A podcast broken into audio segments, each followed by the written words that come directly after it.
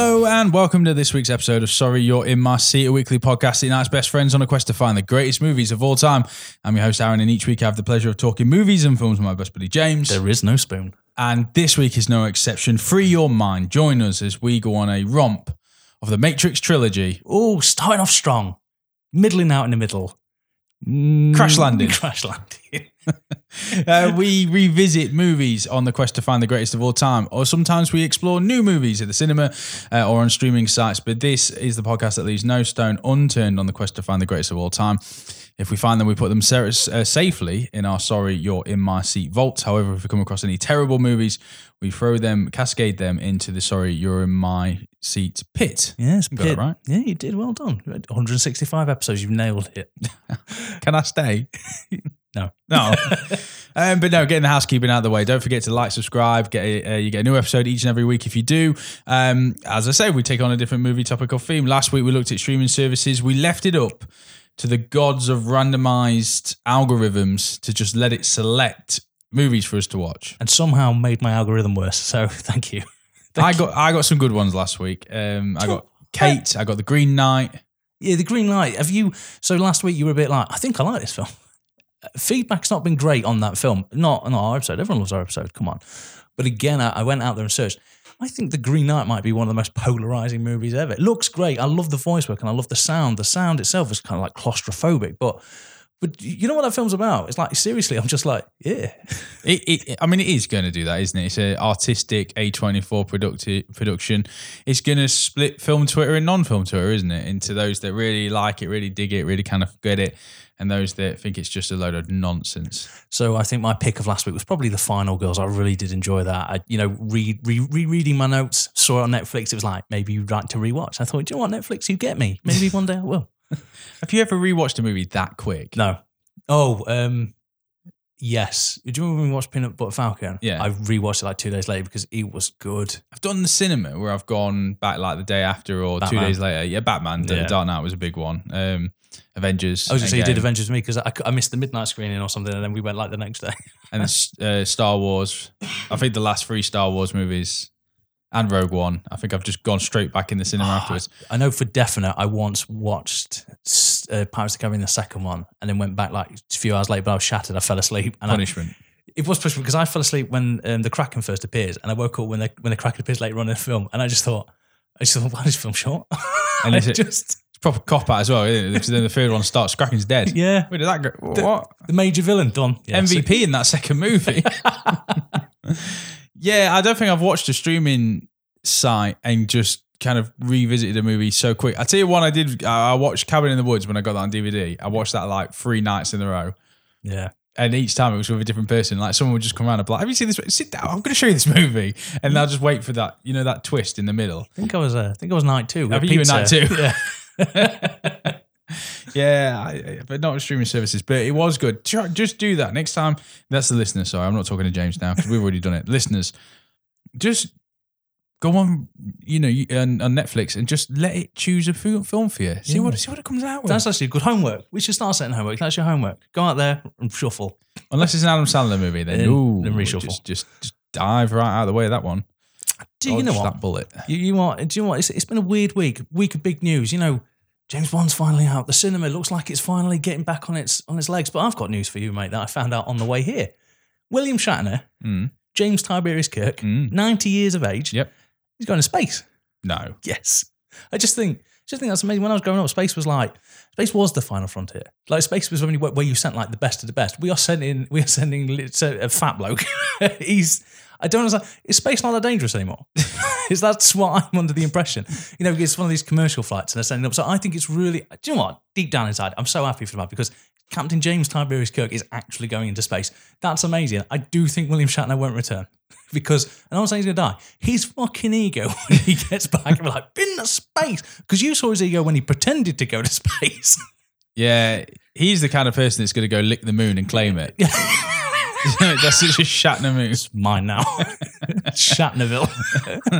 He's going to space. He's going to space. He's one of these commercial flights. It's been confirmed that he's the uh, he's the he's the next VIP. And the next one he's going to space. So he won't be doing the testing, but I still would imagine there's quite a lot of G force, which you know I've been reading some facts on space, and I there should be a horror film set in space with just like the science for space. Did you know like you go blind in space because there's no filter for cosmic rays? You just you just sit there and go blind. Like your spine grows because there's no gravity to impact. It was like this should just be like a space documentary and they should just call it the most terrifying thing ever. Anyway, William Shatner's going to space. No, Fact. man. I'd show you an article on the internet, but you, that's probably fake. I heard on a radio. I never heard nothing wrong on a radio. I did. I did. Uh, I did see a like a documentary of, of of when astronauts come back and they have to reacclimatize to like gravity, and they just get in behaviors. And this chap, this guy, and he's he's like he finishes his drink and he just puts his he just drops his cup. He's like, oh, fuck, I'm not in space anymore. like, that's, it, it was really weird. weirdly, that's of- right. Imagine you're a waiter at a restaurant, some knob just does that, and you go, I'm sorry, I've just been from space. You just think, what a fucking mug. do, you, do you know the do you know the MVP fucking spaceman? Now we're talking about it. what? He's given an Armageddon, and I can never remember that guy's name. the, I always. Oh, Basically, Peter, if you Peter need-. Yeah, yeah, Yeah. oh, that's it. Yeah. So you need you need a European villain. You, Peter you-. Yeah, and he's like, I've been in space for years alone. I have not seen a man. Two minutes Affleck's on that space shuttle. It's gone. and fucking blows it up. It's gone. Yeah, You'd be well annoyed, wouldn't you? you would be annoyed because I imagine that you've got you've you've made some shit up there. You've Hmm. you've, you've done some stuff up there that you're quite proud of because you're like, I've on my own for this long. I've done this. Yeah. you do it. I'm not saying what what, happens in space stays in What happened to space. space stays in space? I'm not gonna I'm not gonna shame the cosmonaut, but there's some there's some fucking shade up there that he was very proud of. And when he like afterwards, he was like, "Goodbye, Natasha."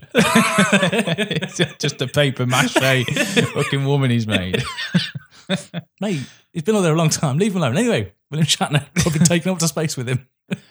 Wow, Yeah, that's Beat- pretty cool. beat that. No, that, that, that wins. That's the show this week, ladies and gentlemen. Um, I saw Free Guy.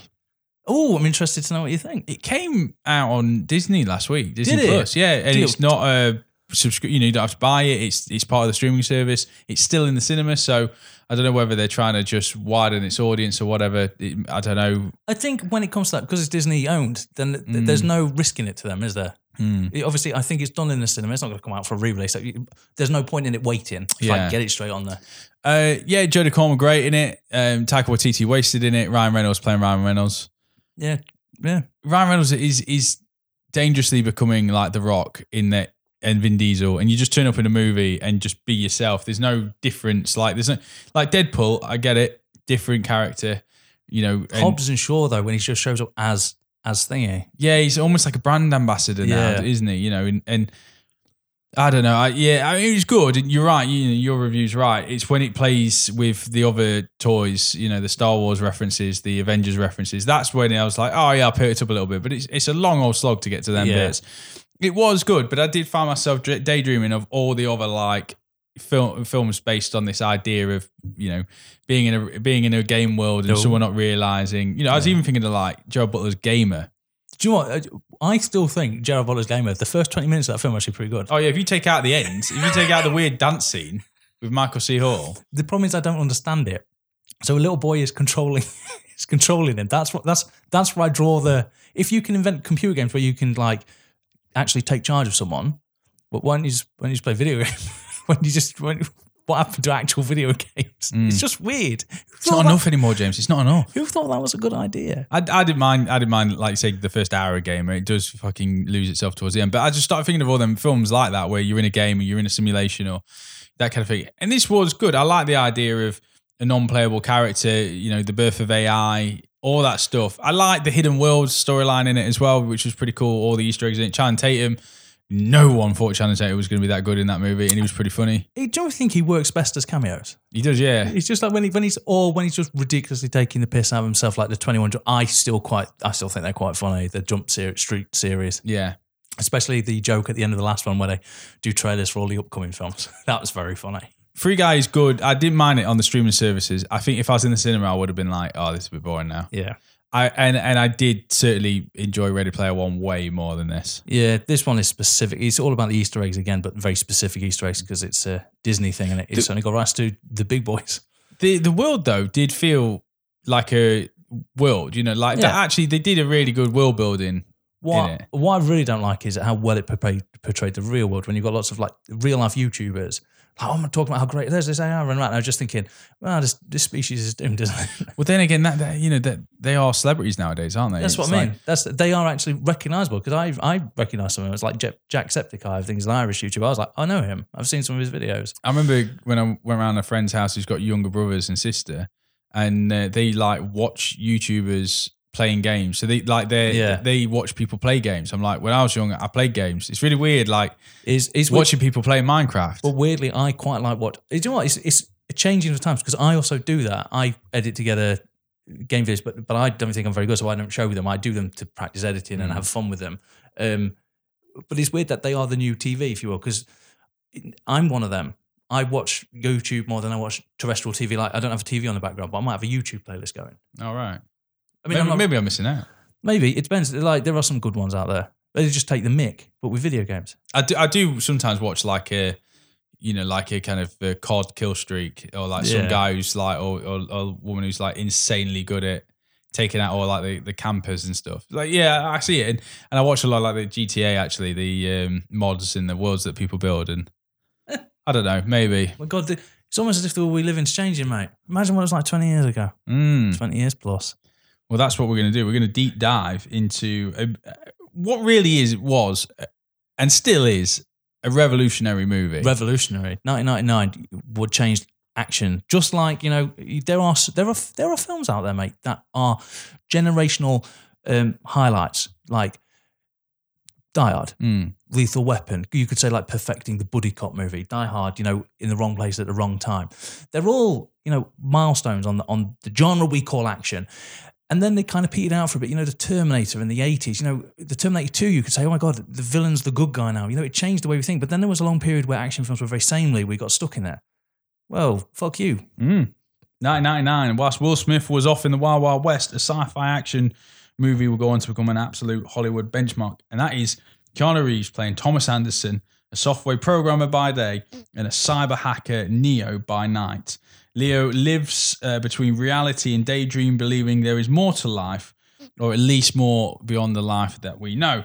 Where Neo is contacted by the world's most evasive super hacker, Morpheus, his eyes are open to the real world, beyond the multiple shades of green and black leather, and instead the real world, a cold, metal, industrial place where you know you don't have eyebrows. Well, until the next scene when then you do have eyebrows.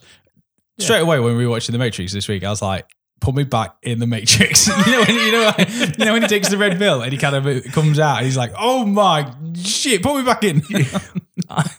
My favorite thing is where just just a minute, it's like, my eyes hurts because you're not using them before. It's like, stop mumbo jumbo and tell me what the fuck is going on. I'm I'm essentially naked with stuff in me. Just tell me what it means. And then you got Morpheus being a prick. See, Earth is not as we know it. It's fake. It's an illusion. It is the Matrix, a system that is designed to keep us subdued and enslaved, a prison for the mind. Believing Neo is the one he's recruited by a rebel group to destroy the cipher intelligence which enslaves the whole of the human race. Now, we probably go into the the philosophy, the backstory of the Matrix. It's a it's a well believed. I think it goes it goes as far back as like the 17th century. This idea of um, living in a simulation, n- not being able to conceive anything as real outside of our own minds. Because how can we? You, James, will perceive the world different to I will. Yeah. People around the world perceive things differently. So, what is real? What is fake? What's reality? What is an illusion? That it plays on a really interesting theme. And and the first movie, I I watched this. I would have been like 12 when this came out. This movie came out. yeah. Didn't have a clue what this film was about. Like I didn't get the inner workings of it. No, I, I, I, I did. I remember it, but it, it was I was in that impressionable age in secondary school where your mind's malleable, uh, malleable to these ideas. You know, the world's crazy, just crazy enough. Could it be true? I like I like the I like the Wizard of Oz feel to it. The you know go behind the curtain, see what's actually happening. Follow the rabbit. Yeah. Yeah, I, I, you know, wh- well, the, the movie takes liberties from so many mo- movies, but I, I did like this idea that everything is a simulation, everything is uh, is fake. That you know we're all asleep, and it, what I mean is, I didn't when I was a kid watching this movie when I first watched it, I didn't get the whole like the, the machines. Yeah, the Yeah. machines were harvesting like bioenergy produced by humans, and the way to keep them alive was to keep us asleep. I didn't get all that stuff. I, I remember I remember this. This is really one. There was a kid in school, and he was like, you'd get more from solar panels. And, I, and then I said, yeah, but if you never watched the film, it's because there was a nuclear holocaust and it's blackened out the sun, so there is no sun, so you're an idiot. And then, and then a week later, he came back and was like, you know, if they did this, blah, blah, blah. And I was just like, right, if they got hamsters and wheels, it would technically generate more power. I don't know if you know, it's just a fucking movie. These people that get so help about it really wound me up. But the only reason I bring that up is because I got very angry about it a few years later, which I'll get onto when it naturally comes up. Well, I just want to reiterate this now once again. Don't fuck with AI. Don't. Why? If the movies have taught us anything, don't mess with AI. Once again, becoming so advanced, so free thinking. The machines rise up, start a war. Yeah, we're in Terminator territory. Did you watch any of the Animatrix? No. So the Animatrix actually shows a different story. I'm going to very quickly. There are there was something like eight short stories, and they're all well, like six of them are actually pretty good.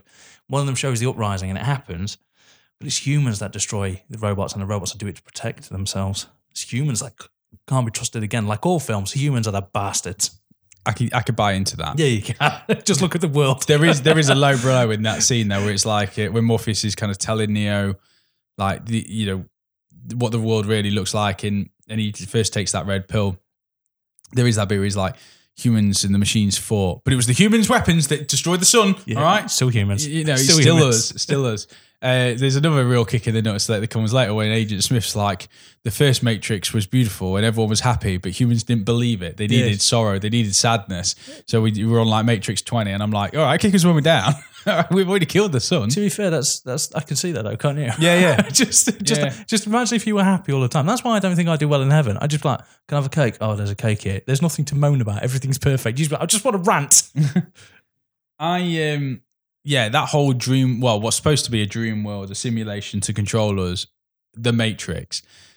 It it is a brilliant idea. It that is a strong it, and a timeless narrative in movies. Yeah. You know, waking up from a dream, waking up from a dream in a dream, you know, this whole like I don't know what's reality anymore. Luckily in this, they very clearly tell you what's reality and what's not. Because if there's a huey green colour, Oh, thank you. I thought you were going to bring up. you're definitely in the the, In the Matrix. the Matrix. But if it's blue as shit, it means you're in the real world. and then when you're in between, it's yellow, yeah.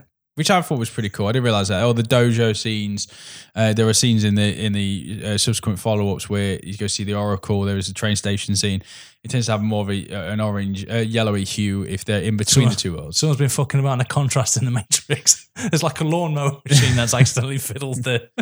Um, we should have said off the top, written direct by the Wachowski sisters. Uh, it stars Keanu Reeves, Laurence Fishburne, Carrie-Anne Moss, Hugo Weaving. So the, the- let's talk about the four to begin with. Um, Keanu Reeves already a well-established actor, done Speed, done Point Break, done loads of movies under his belt by this point. He has, but he wasn't Hollywood's golden boy anymore, was he? They didn't. He wasn't first choice, as you alluded to. earlier. It was Will Smith. They wanted someone charismatic, someone who could hold up uh, this series. And um, no one really liked um, Keanu Reeves at this time. Not not didn't like him. He still think quite one of the nicest guys in Hollywood.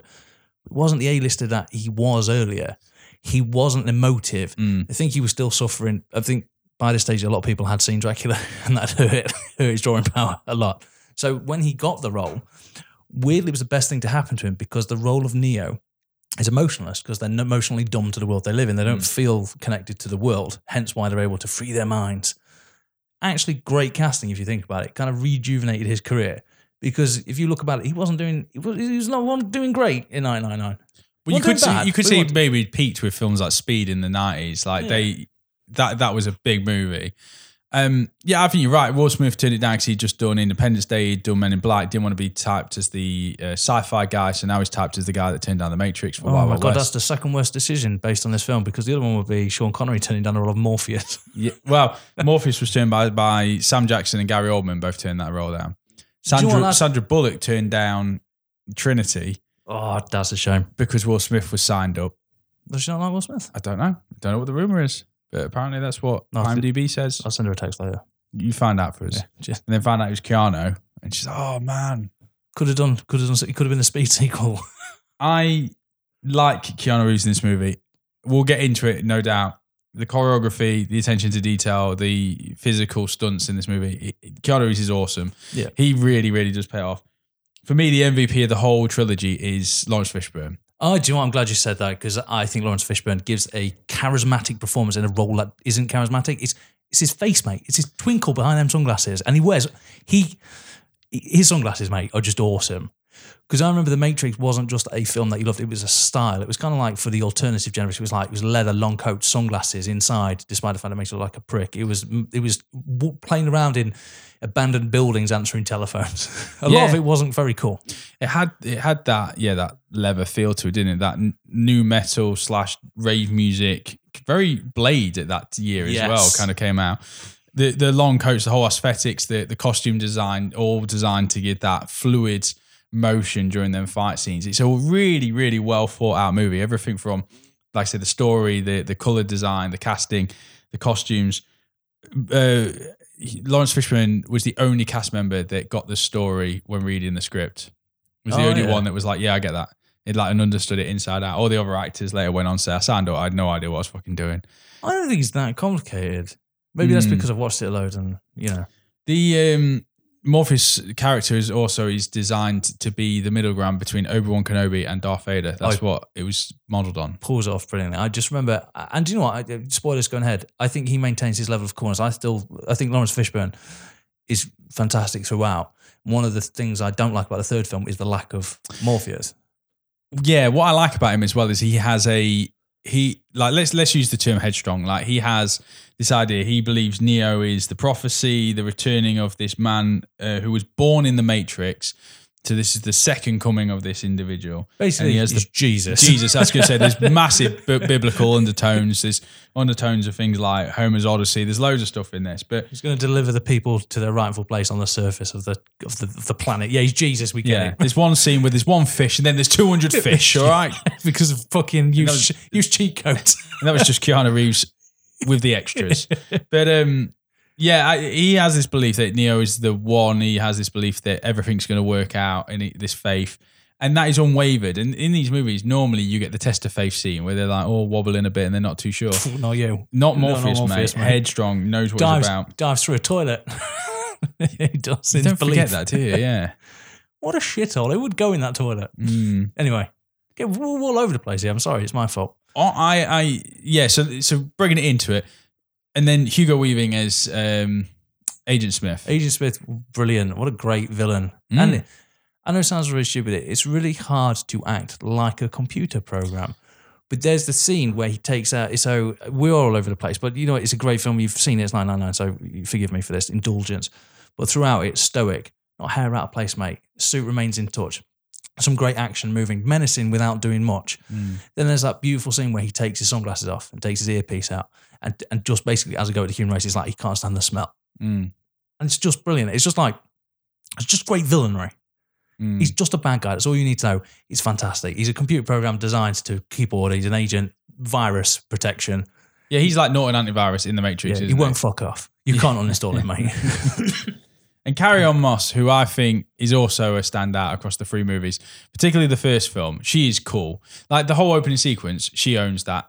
Like, I mean, that is her introduction into the movie, isn't it? You get what you need to know from the Matrix. Laurence Fishburne does get his hands dirty, but Trinity, Carrie-Anne She's the badass. She gets shit done. She does, Morpheus yeah. has the ideas, but Trinity's actually the one. that's like, "Oh, fuck, I'll she's do it the then. doer. yeah. that whole opening sequence that she's in, you know, where you you're thrown into this world of like a phone ringing, and she's got to get to it. These like agents, these kind of like suit, you know, that there's that whole scene in there where he's like, we, sent him, um, we sent him like two squads, and he's like, Your "It's men are already Your men are dead." already dead. Yeah. that I, it's so cool. The beginning of this movie, And then there's that famous kick. And do you know what's really weird about that kick? The bullet time. The first time you see the bullet time is that kick I've seen done out of jest more than I've actually seen it on film. yeah. So she does the kick, and it's been parodied from Shrek to fucking teen movie, whatever. It's So th- this movie came out in 1999. yeah. Within three years, it had already been parodied 20 times. Fucking hell, doesn't surprise me at all. Yeah, it really was, and that's what we mean by revolutionary and groundbreaking. Is the the the the principal photography, the the CGI, um, the the mix of dolly rigs and uh, special effects within this is it, re- it really is outstanding. That kind of freeze frame. I mean, it has more slow motion than a than a Zack Snyder movie. Yeah, but do you know what? Forgivable because it's it's not slow motion for slow motion's sake. It's not it's not slow motion picking up a football, which I'll never forgive the Snyder Cut for. Why? Why is it Got slow drag motion? out that three hour film. you got pad it, mate. Got to pad out that three hour film. Yeah, it's um the, the slow motion scenes, the kind of the the wraparound camera sequences. They, I mean, I remember Empire magazine kind of covering it and saying how this had never been done before, like the attention to detail. And, and watching it, you are kind of Yeah. waiting for those scenes. What I, what I remember as well is so this was my informative years. I, I was watching, I was, still, I was still watching the old Empire magazine, mate. I was reading it, uh, and I remember the trailer for this. The trailer for this film made it look awful. It had the Sentinel machine kind of like feeding with its energy vibes. It was like the Matrix. It didn't really portray what the film was about at all. I remember the trailer being everywhere mm. and barely reading about it until it came out, and then people realized it was a, like a like a hit, and then it started getting everywhere.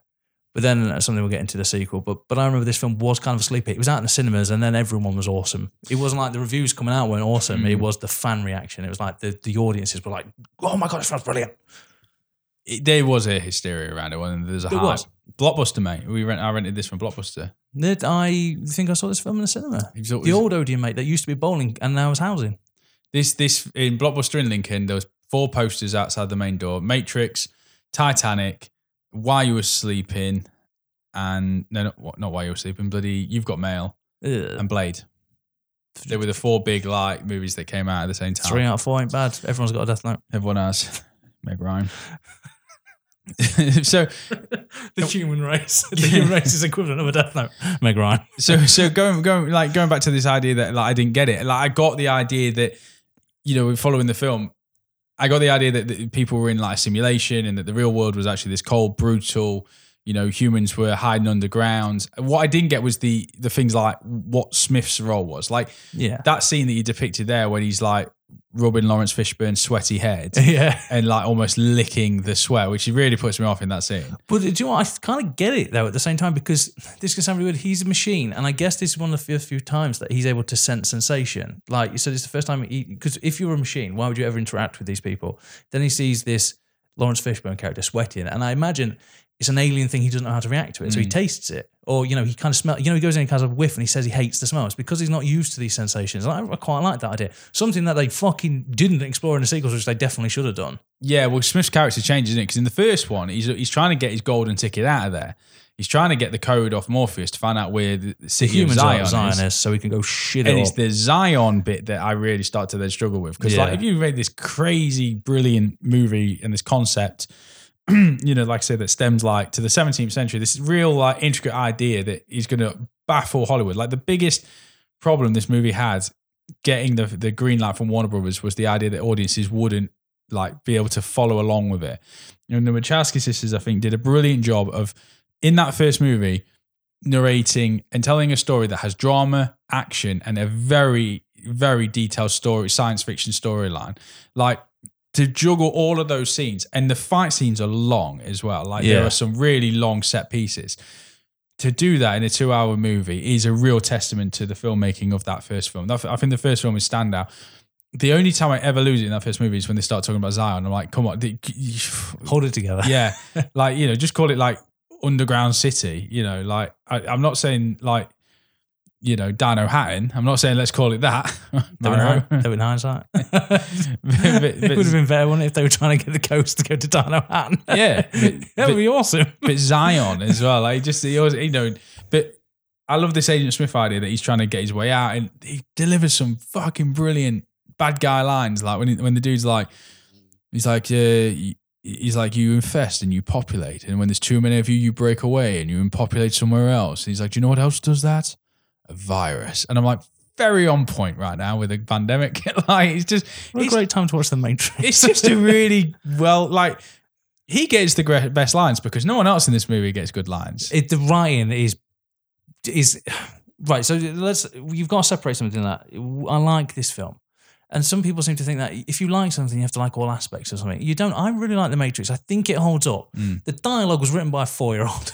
It suffers from Sin City disease. I like the film Sin City, but if you were to read it, the script is fucking dog shit. well, I mean that's because it's lifted from a graphic yeah, no, novel. but I'm just saying it's But that principle. the- I still like Sin City, but the writing's awful. And it's the Die Hard's a good this. example. Die Hard's a good example of a standout movie that I class as one of the best movies ever made. The script is the weak link, though. Yeah. A lot of that script is dodgy. That you like. People don't talk like that. Yeah. Um, but the Matrix is no exception to, to that as well. Morpheus actually, to be fair, gets loads of cool lines in it. And He does. there are bits with Keanu Reeves, like you know, like he's like, "How about I give you the finger, you give me my phone call?" Like, pretty cool, pretty cool. Um, But then you've got the there is no spoon. Like the kid has to explain something to him. But I understand it. There is no spoon. It's code, so therefore you can manipulate it.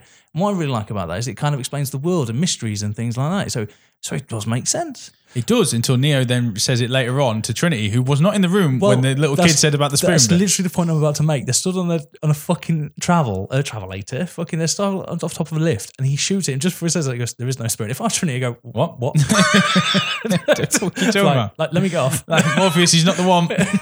he's fucking loony. there is no spoon.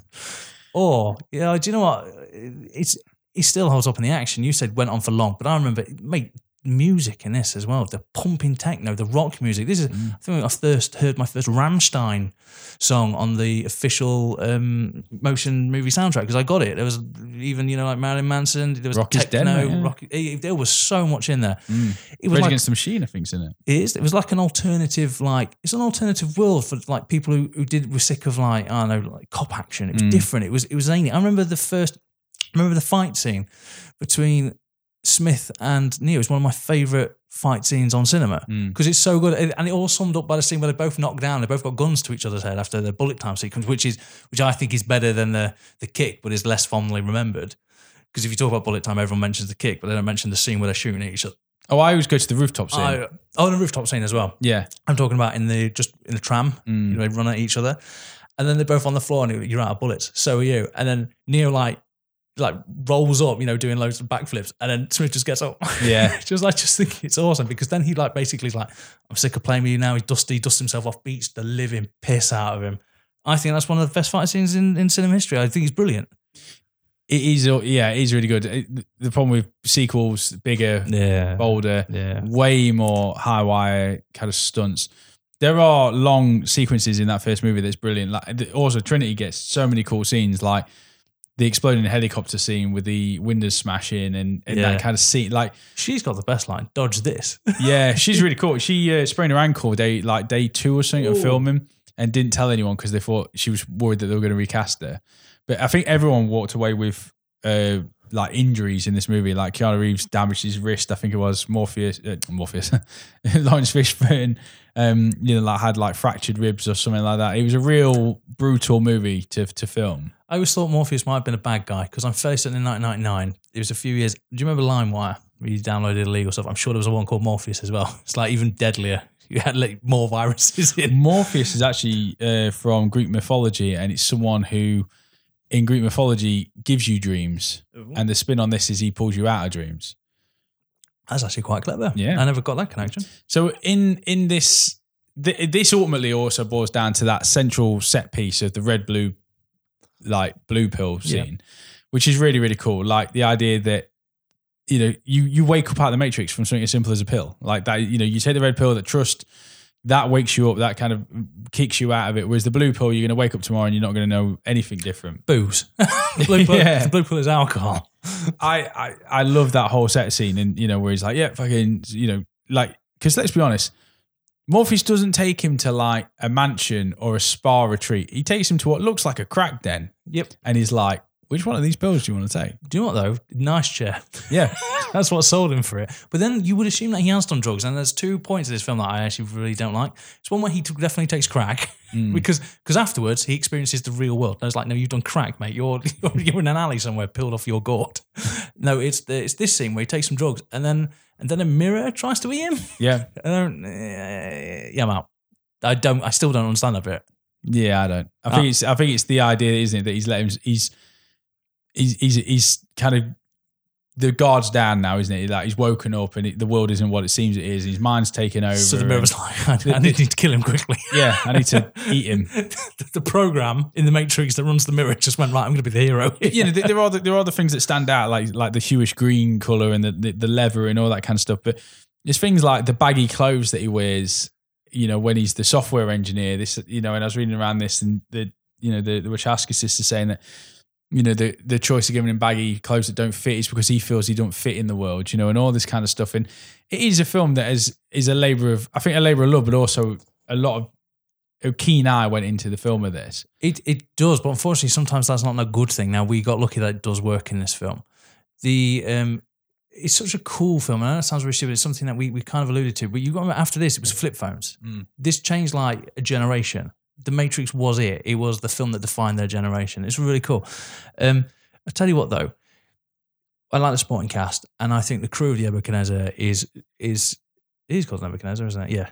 Um, so I've just watched the third one where they spend the majority of it on a different ship. So I'm just trying to remember. Um, um, the crew like Cypher because Cypher Cypher's awesome in the fact that he's human. It's Mm. like he he goes back into the Matrix and has a steak dinner with Agent Smith. You know, he's he's the inside. He's the insider. He, you know, he wants to go back because he doesn't want to eat the sludge anymore. He, he the hates the real world. And I'm on his side. There would be a character like this. I think there's a fascinating story about the about the people who are freed who are just like put me put me back. Yeah, because especially, is a shit especially when he's like, that, that's really cool as well. That scene when he's like, maybe someone important, like an actor. Yeah. like that was really cool and like rich and that because you would, yeah, you're right. You like there's only there's so much like shitty gruel porridge and like moth ridden cotton jumpers you can wear. And the I imagine there's not. I imagine toilet rolls pretty sparse in Mate. Zion, mate. Mate, yes. There's got to be a point where you're like, if we if we've had COVID and there was no toilet roll, imagine a nuclear explosion going off. I know. There's got to be a point where you're like, I'm probably better off back in. Plug me in. Shave my eyebrows, put me back in. Do in. you know what the thing is though? Even if he says I don't want to make it, I want to make it so you don't remember. I'd be happy living a be like, do you know what, mate? Fuck it. Just Yeah. just stick just stick us back in. Um, how does he plug himself in though? Who? How does it? He's he's having dinner in the Matrix with with the Smiths, but you have to be plugged in, don't you, by an operator? Yeah, yeah. So which one of them's plugged him in? Lies, mate. Bullshit. Hole in the Matrix. Mark it down. Can you can you not plug yourself in? No, only only only uh, Neo can do that, and that's only due to poor Ryan. so um, perks of the red pill: freedom, the truth, life without pressures and social constructs. They're designed to numb us, James, to Yep. enslave us to the corporate and the material bullshit of the world. No Adam Sandler. yeah, Sunglasses that don't need arms to go around your ears. yeah, Per- perks of blue pill: yeah. margarita pizza. Mate, sold. I'm pretty much sold on the blue pill. like, Do you know what? The thing is, I've always been a big believer in it. I'd rather be, I'd rather be too hot than too cold because it's easy to cool yourself. No, sorry, I'd rather be too cold than too hot yeah, because I think it's easy to warm yourself up, than it is to cool yourself down. I'm same, James. It- like kindred spirits, and I think a lot of people down there. I think people say that, but deep mm. down, in reality, they'd rather be too cold. The problem is the real world looks too cold. it's it's the exception to the rule. Is I'd rather be too cold than too hot, unless the Matrix. I mean, that, that's the thing as well. Like, like in the movie, they're like, oh, they they they're, they're living in this in the core, close close to the Earth's core because it's still warm. so how fucking cold are how you? how dumb are the machines if they're not like, well, they're not on the surface, so and I'm pretty sure they're not in space. Have you have you checked the sky? Yeah, it'd be fine. yeah, I I um. I, I no doubt about it in my mind. There's no way I'd want to wake up. I, I would have woke up, looked, took, around, looked around that ship and gone, "Fuck no, no, no, no, no, no, no." put, put me back. the second they served that breakfast, You just woke up just like, so where is the margarita pizza? And they'd be like, hang on. Uh, you've made a huge mistake here, boys. yeah. Well, where's the McDonald's? What do you mean there's no McDonald's? Christ. Yeah, waking up to a cold, brutal world of snotty porridge, moth-ridden clothing, limited toilet roll, shaven heads, constantly being on the run, uh, agents, software assassins, hell bent on equilibrium. Sounds like fun. yeah. Also, did you get the whole Neo One thing? Like, like it's not the Yeah. biggest code, is it? To break. No. but then again, this is I think this is this is the only film where I hate the trope of the one. And this film gets a pass because it's cool until it's bullshit in the sequels. But Mm. but I, I hate the existence of the one because it's it's a get out free cause. It's like why is it this person? Oh, is there some sort of story, some sort of history? No, it's the one, so you can get away with it. Mm. The idea that Matrix uh, Morpheus blindly follows it shows that he's got faith in the character of um, the Oracle. You know, the Oracle can see, predicts the future. He believes in it. Um, and I really like that relationship, and that gets explored in a way I quite like later. However, it doesn't go anywhere. The biggest pratfall I've got here is Trinity. Trinity is a strong, independent woman who doesn't need Neo. So when Neo first enters the Matrix, she's better than him. When they have a fight scene, when they're trying to get to rescue Morpheus, which is an awesome fight scene, she's the competent fighter, uh, kind of Neo's training as he goes. Fucking even Mouse is better than Neo at this Mm. point. I love that. Fair play to Mouse. You know, he could pick any gun he wants. He picked like a 1950s Tommy gun. My boy, he's my kindred spirit. Although when we're talking about Mouse, just quickly another bit bit plot hole. He's talking. I designed the woman in the red dress. Do you like it? Do you like it? It's like kid. He's come from the Matrix where porn is easily accessible. It's like, he's not that impressed with your red, with your woman in a red dress, mate. He's he's had it all. He's had whatever he wants. He's, he's literally a software hacker. Like he's done. He's, his eyes have seen stuff. mate, he's not impressed by a dress. But the idea that Trinity knows that he's the one because she's in love, and it only comes out at the end, he actually pisses me off. It's like that whole. I really like up to the bit where I even like it when he opens the door and Agent Smith's just gone like, "I've seen the cheat codes. I know you've gone it, and shoots him in a scene where I genuinely thought Neo was dead, and I quite liked it. I was like, Neo's dead because he dies, but then. But then I don't. So the, the idea is, if you believe in the Matrix, if you die in the Matrix, you die in real life because your mind is lost that's cool. It explains how you're able to die in the Matrix. I think realistically that makes sense. So the writing's strong there. But Neo dies, and it's like, oh my god, he can't be the one. Whilst this is happening, a Sentinel's ripping up their sh- uh, ship in real time, so they can't use their EMP because they're stuck in the Matrix. If they use that, obviously they'll lose their consciousness and their body will die. So there's good reason. There's, there's a lot of tension. The Sentinel is literally in their ship now, though. Neo is dead. No one thinks to use the EMP. It really pisses me off. But no, the, the biggest letdown is when Trinity says, You must be the one because the Oracle told me that I would love the one and I love you. And I'm just like, Oh, you've fucking ruined it. You've shot your lad. Yeah. all. I, I just think she didn't need that. Trinity Trinity's awesome. She's a kick ass female character. Why does she need a generic love story with with very little? I'm not saying there's no chemistry. It's not needed. The, the story is the Matrix. It's amazing. It's mind blowing. Why do you need to have like a generic love story in it? Hmm. That's just my personal. Should personal. have been like, You've got to be the one. Like the Oracle told me, I'd, I'd, I'd really appreciate your like cheekbones. Yeah, she, she, she- because when I went to see the Oracle, she said, when, when you meet Neo later, just remember he's the one. the one, why- the one she- talking about spoons. why, why is she why is she so cryptic? Why, why is she so like, oh, you know, your friends that you've got, they're, Hmm. they're gonna die, but you, but there's gonna be seen later when you think someone's dead, and you're just gonna not give up on them, and they're gonna come back to She's like, have you read the Bible? Right? Yeah, you know how he like comes up three days later. Yeah, yeah. Shorten that. That's what happens. what happens? Uh, Spoiler. Trinity, yeah, she's not taking the red pill, babes. she's taking the blue pill. Oh. But Carrie-Anne Moss, stand up performance. She's great. Hate the love scene. Love the ending. Love the ending where he gets up so calmly as well, and he sees in code. That's awesome. Yeah. that's actually really good ending that, that builds up. He's like, and he stops bullets because the idea now that the Matrix is a computer system is based on rules. So basically, what he's done is he's a cheater. He's got the cheat code. He's hacking. He's hacked it with his mind, and he's able to stop physical beings. Um, so he can't stop the movements of the agents, but he can stop those like that they generate, i.e., bullets. So it's really cool. And there's another thing we forgot to talk about, or I forgot to talk about. I really love the chase scene because these people are connected to the Matrix. Uh, the machines, because they are part of the computer system, they're able to take over the minds of people in the Matrix. So whilst Neo is running away from them, they can teleport, like take over the body of someone nearer. That's a really cool scene. He's outrunning someone he can never outrun, and there's three of them. That's a really good chase scene. It was different. I lo- I loved that. I thought it was yeah, brilliant. that that whole sequence is really clever, and it and it goes against that visual effects, doesn't it? Yeah. The um, which I'm going to lead into the visual effects supervisor John uh, Gaeta and the photography by Bill Pope. That what you've already talked about bullet time sequence, which just revolutionized like the whole of filmmaking after that came out. Um, it is good to go back and see where it all started. You know, like when you see a GIF that you use loads of times, and then Yeah. you see the source material, and you're like, "Oh, fuck, that's where that comes from." Yes. Like, I do like when you find that accidentally. oh yeah, yeah. I found one from more so. Community once, and I, I saw it. I was like, oh, I saw the episode of Community. I've seen that GIF more than times than I've seen the episodes. Yeah, the, the, the, the vine of um, surprise motherfucker in Some fries, yeah. motherfucker. And then when you watch Dexter season Dexter, two, yeah, It- I was like, oh, all right, that's where that's from. I love that topic. You know, some fries, motherfucker. Oh, rice, motherfucker. The iconic style, yeah, the costumes, the the choreography.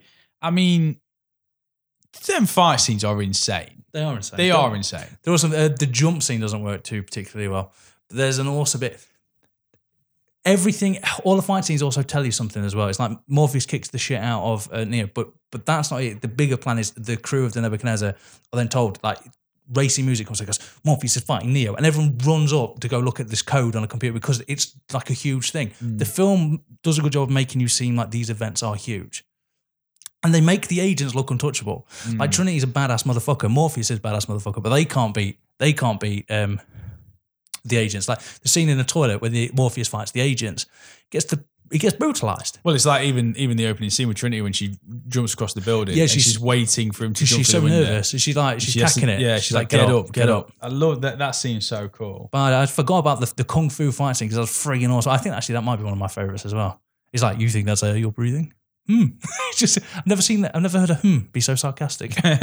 well done, Morpheus. I, thi- I think uh, again the Agent Smith character as well was uh, listening to Hugo Weaving. It was based on 1950s uh, news reporters. That's cool. I get that. Kind of strict. It's trying to be like monotonal, not to like show emotion. You know, when reading the news.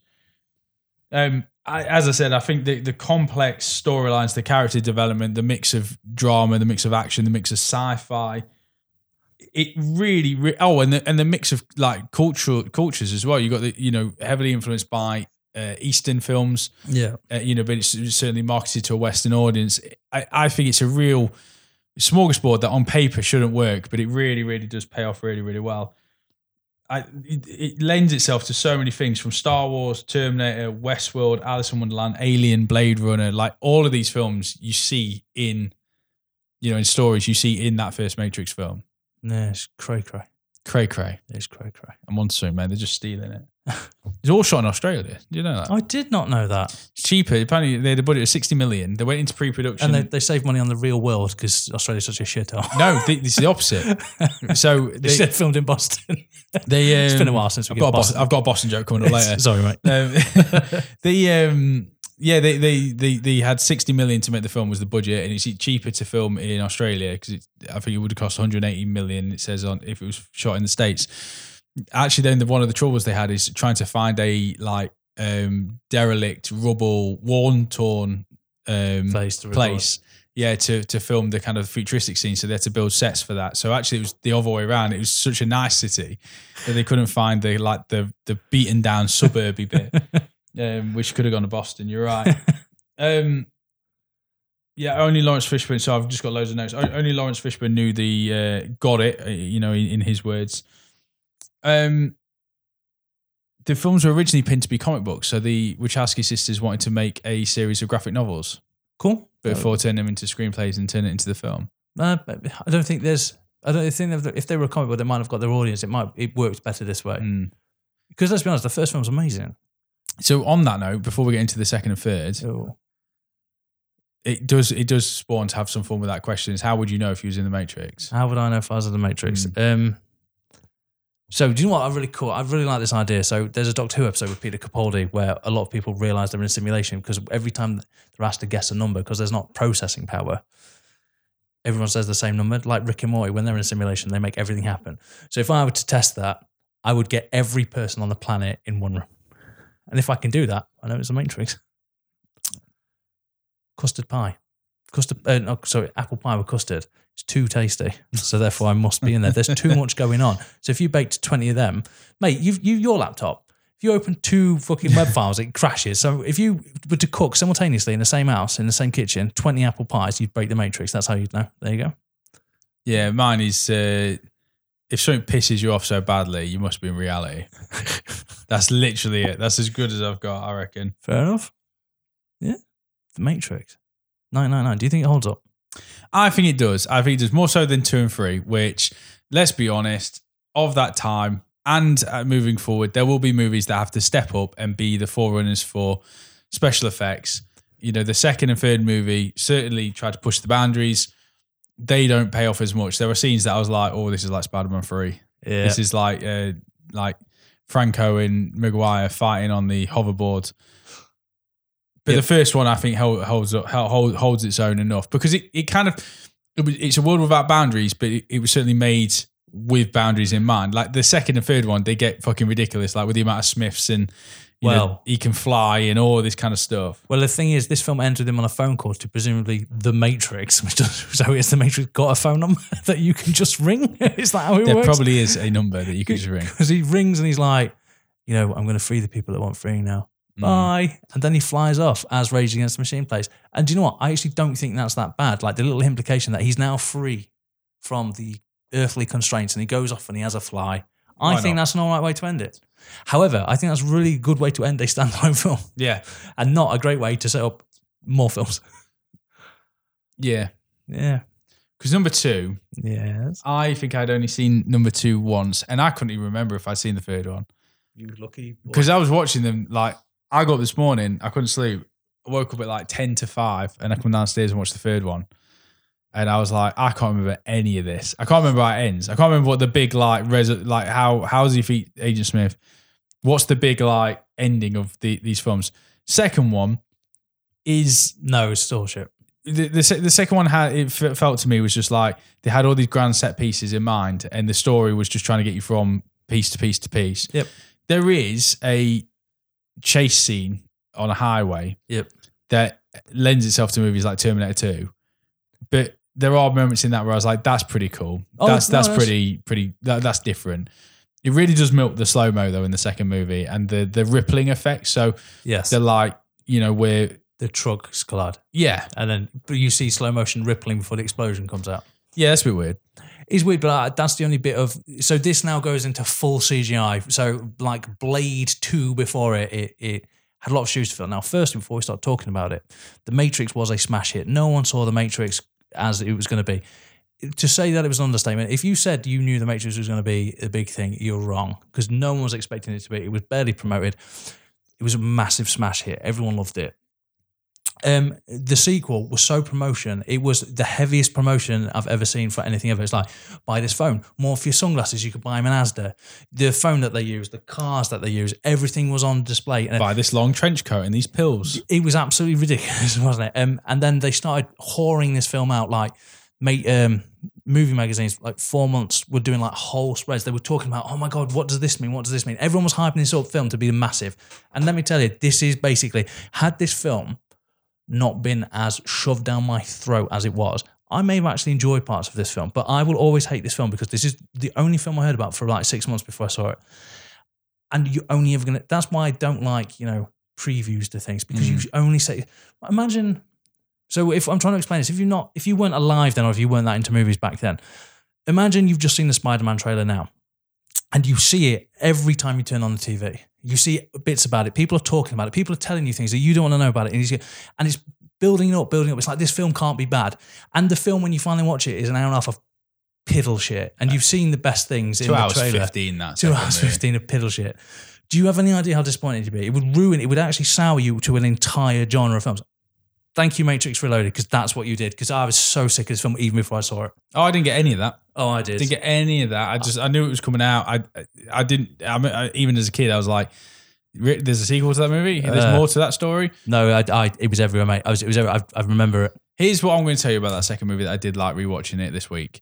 Is that I I am a fan of movies that are brave enough. There is there's a there's a term that I use called like finding the center of the maze. Yeah, and I like that in a movie when someone's on a quest and they go beyond what and they find what they're looking for and they go beyond and you get an answer and it doesn't just give you all this like mumbo bumbo like shit and jazz you know like there are moments in this one I, I, that I quite like I like the key maker that they have to find him and then they find the archi, architect and there's like the kind of red blue pill blue pill scene again but it's Doors. the doors there are bits like that where I'm like, well, we got there. We got to the hot seat. We got to the but, the problem was when you came, out, you saw it a bit later. But when I came out of the cinema and I was like, the architect, yeah, you do you know what doesn't make any sense? And your dad, and my dad was like, what? I was like, any of that movie, like the last third of that film, might as well just be called because that's as much made sense as it made. Sorry, I've got ahead of myself. No, no, I, I, that, that that second movie. I'm gonna let you describe. it. What's the storyline? Right, so movie? basically, you know, in the first one, turns out the Matrix is a, an alternate reality, uh, virtual reality that we all live in and that we choose to accept. Well, that's kind of the storyline. Well, open your mouths because I've got a shovel of storyline for you. Turns out that the, uh, the aliens, sorry, you always forget because I always used to think they were aliens as well. The robots have found Zion close to the Earth's core. So that's good, isn't it? And there's something else I'm going to bring up later when we get to the third one. But I'm sorry. So Turns out the machines are drilling. They've got a machine for every human. Oh my god, everyone's kicking off. Um, the ruler, the um, the rulers are a clan of well, not a clan, kind of like a council of people who rules Zion. And they've got military advisor, military advisors to get everyone back, but not Morpheus now, because Morpheus is just a renegade mate. Because Rogue like, mate. right, because that's what you need in your military leaders. You need people who don't follow the rules. and luckily, there's quite a few of them. Jada Pinkett Smith's one of them, and some white old guys the other. They've decided that they've got proof that the aliens. Uh, I'm going to keep doing that because the machines are coming. So what they do is they travel to back to Zion. That's the plan to defense up, mate, to get ready. Unfortunately, the Oracle, she's gone missing, hasn't she? So Morpheus needs wants to get in touch with her, see how she is, see if he, you know, she's got any cookies left. So they decide that they're going to try and contact. They need to keep one ship out there to maintain a presence in the Matrix to see if the Oracle makes sense. So they go back to Zion. Uh, sorry, to make communication. They go back to Zion. We see Zion for the first time, and wow, we what a shithole! it's so bad. It looks looks like a submarine from your nightmares. It, it, always, it always reminds me of like if they were all singing and dancing, it would be like the end of a Star Wars movie when it goes to all the different planets. yeah. Yes. they're like, oh, they're having a good time, they're having a party because the Death Star's just blown up. Do you know what I imagine when I first saw Zion though? I imagine that that place must fucking stink. There's not a window. There's no windows in that place. Don't there's no plumbing, James. Oh, where did they poo? Anyway, turns out that everyone reveres Neo as some sort of god. They leave him offerings and stuff. When he, you know, he has to give blessings to kids, when in reality, he just wants to go bone Trinity. That is it. He gets cock blocked by a load of people that are like, you're the prophet, you're the Messiah. like, kiss my kid. It's like, oh, I'd rather be kissing Carrie-Anne Moss. Um, who we want you? Anyway, made contact. So it's time for them to go back. Now, do you remember there was a, an original surviving member from the Nebuchadnezzar? I believe his name was Tank. He was the operator. Homegrown human. Mm. Turns out he got drunk in a sequel and smashed up the set, so they fired him. They did recast him, didn't they? I quite liked him in the first movie, that Yeah, guy. finally got drunk and smashed up the set. So they they were like, right, your character's done. So what you do is you meet um, the new operator's wife. Now you only meet her once, but it's very important to remember her because you spend the third movie with her. so it's really important to remember these thirty seconds. Now the storyline's divided. Um, we're gonna have we're gonna be done with Zion. You're gonna meet some secondary characters, but they're really important because you've got to remember them. We're going back to the Matrix. So we finally make contact with the Oracle. She was just feeding pigeons. She, she was just feeding pigeons. And basically, we, the big discovery here. Now, I now this is where I think the writing in the sequels is worse. It's terrible, and I don't mean the dialogue. I mean the actual storyline, because it turns out she's a computer program. She's designed to see the future, and she admits this. She's like, "Yeah, I'm a computer. I'm a computer program." So what's really weird here is that um, Matrix, uh, the Matrix exists. We, there's computer programs. Why Morpheus just go? Why do you know the future? That's a bit odd. He never questioned it, which kind of makes him look like an idiot in my mind. Anyway, we were done with that storyline and we're done with that actress because unfortunately she died in a plane crash and was then recast as well.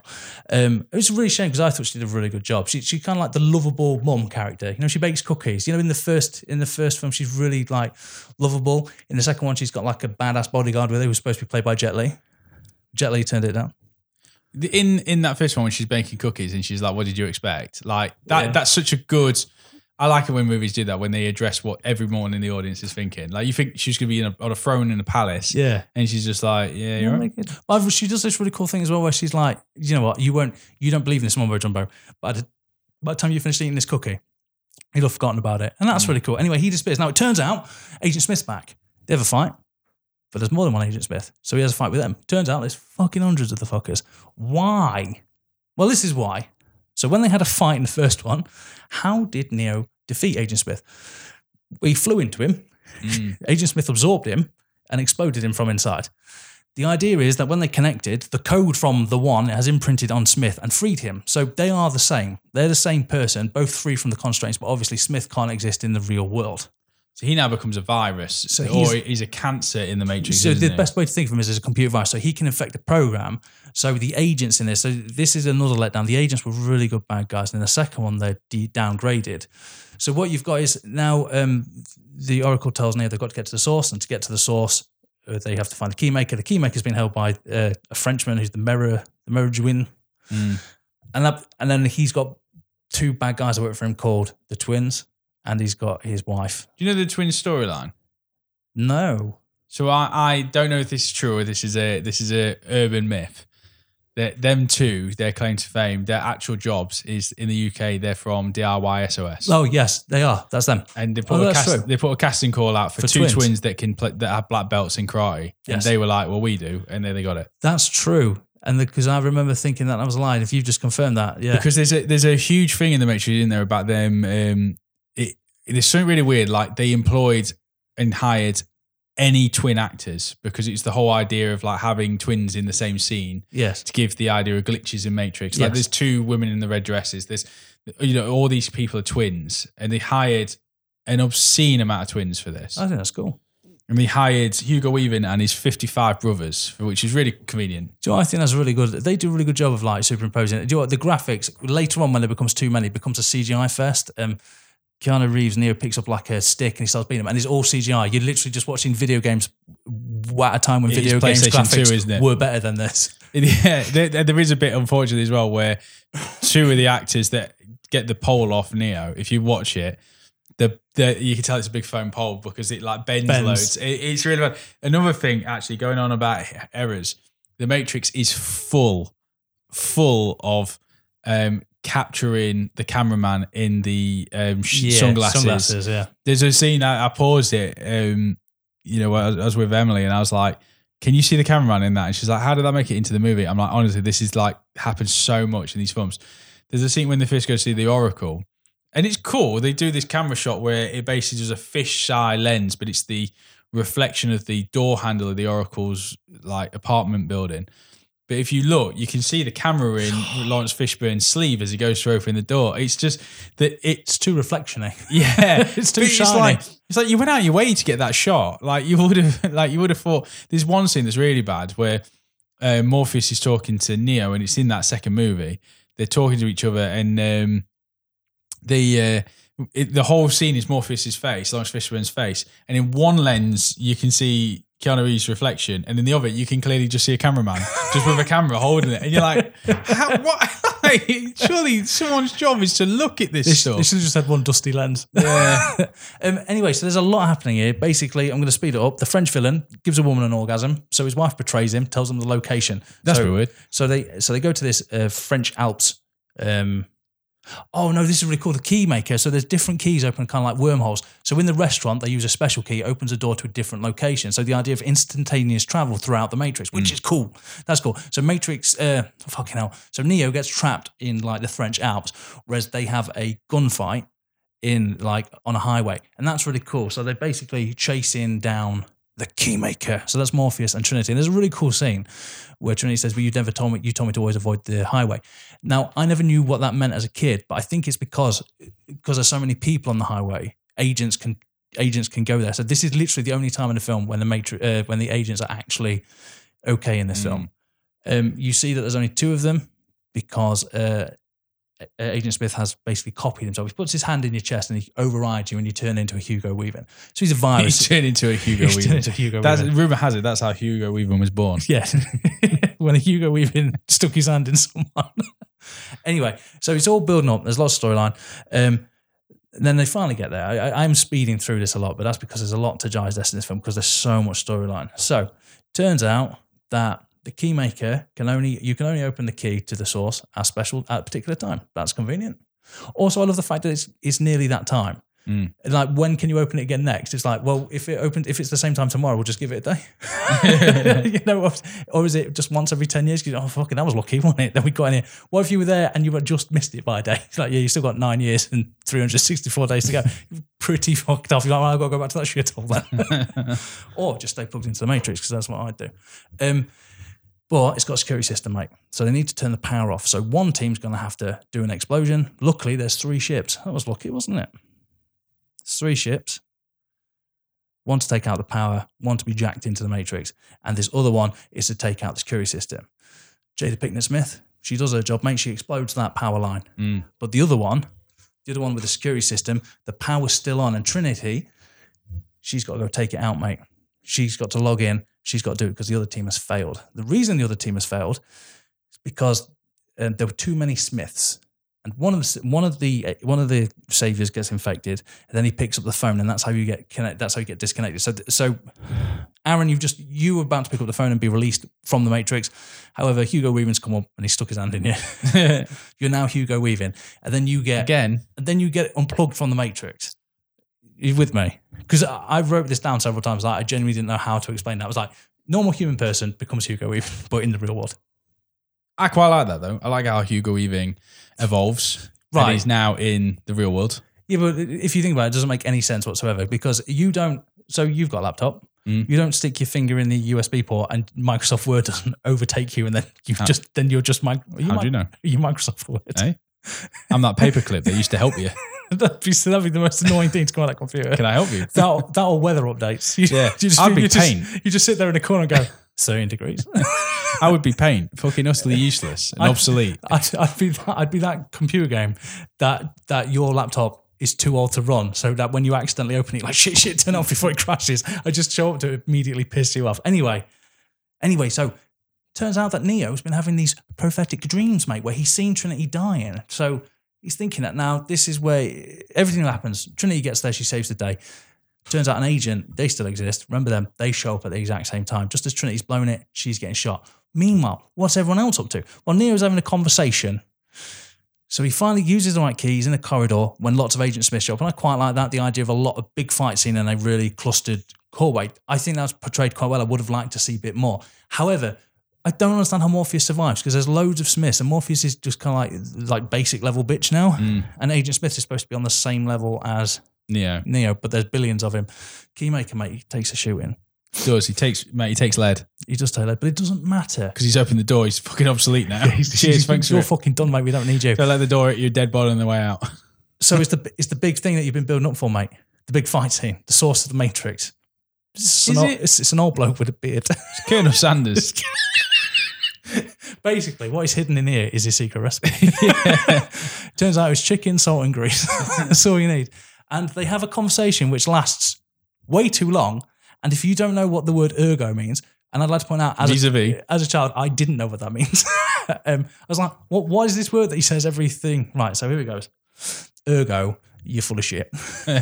he explains, now this is cool. I like this idea because you always like a, you always like a spin on time. Hmm. Turns out the Matrix is older than you think. So it's always implied in the first film that it's only been like 100 years or so. It's not been that long since we've been free. However, this is actually the seventh incarnation of the Matrix. And this always happens. The person who is the one is a.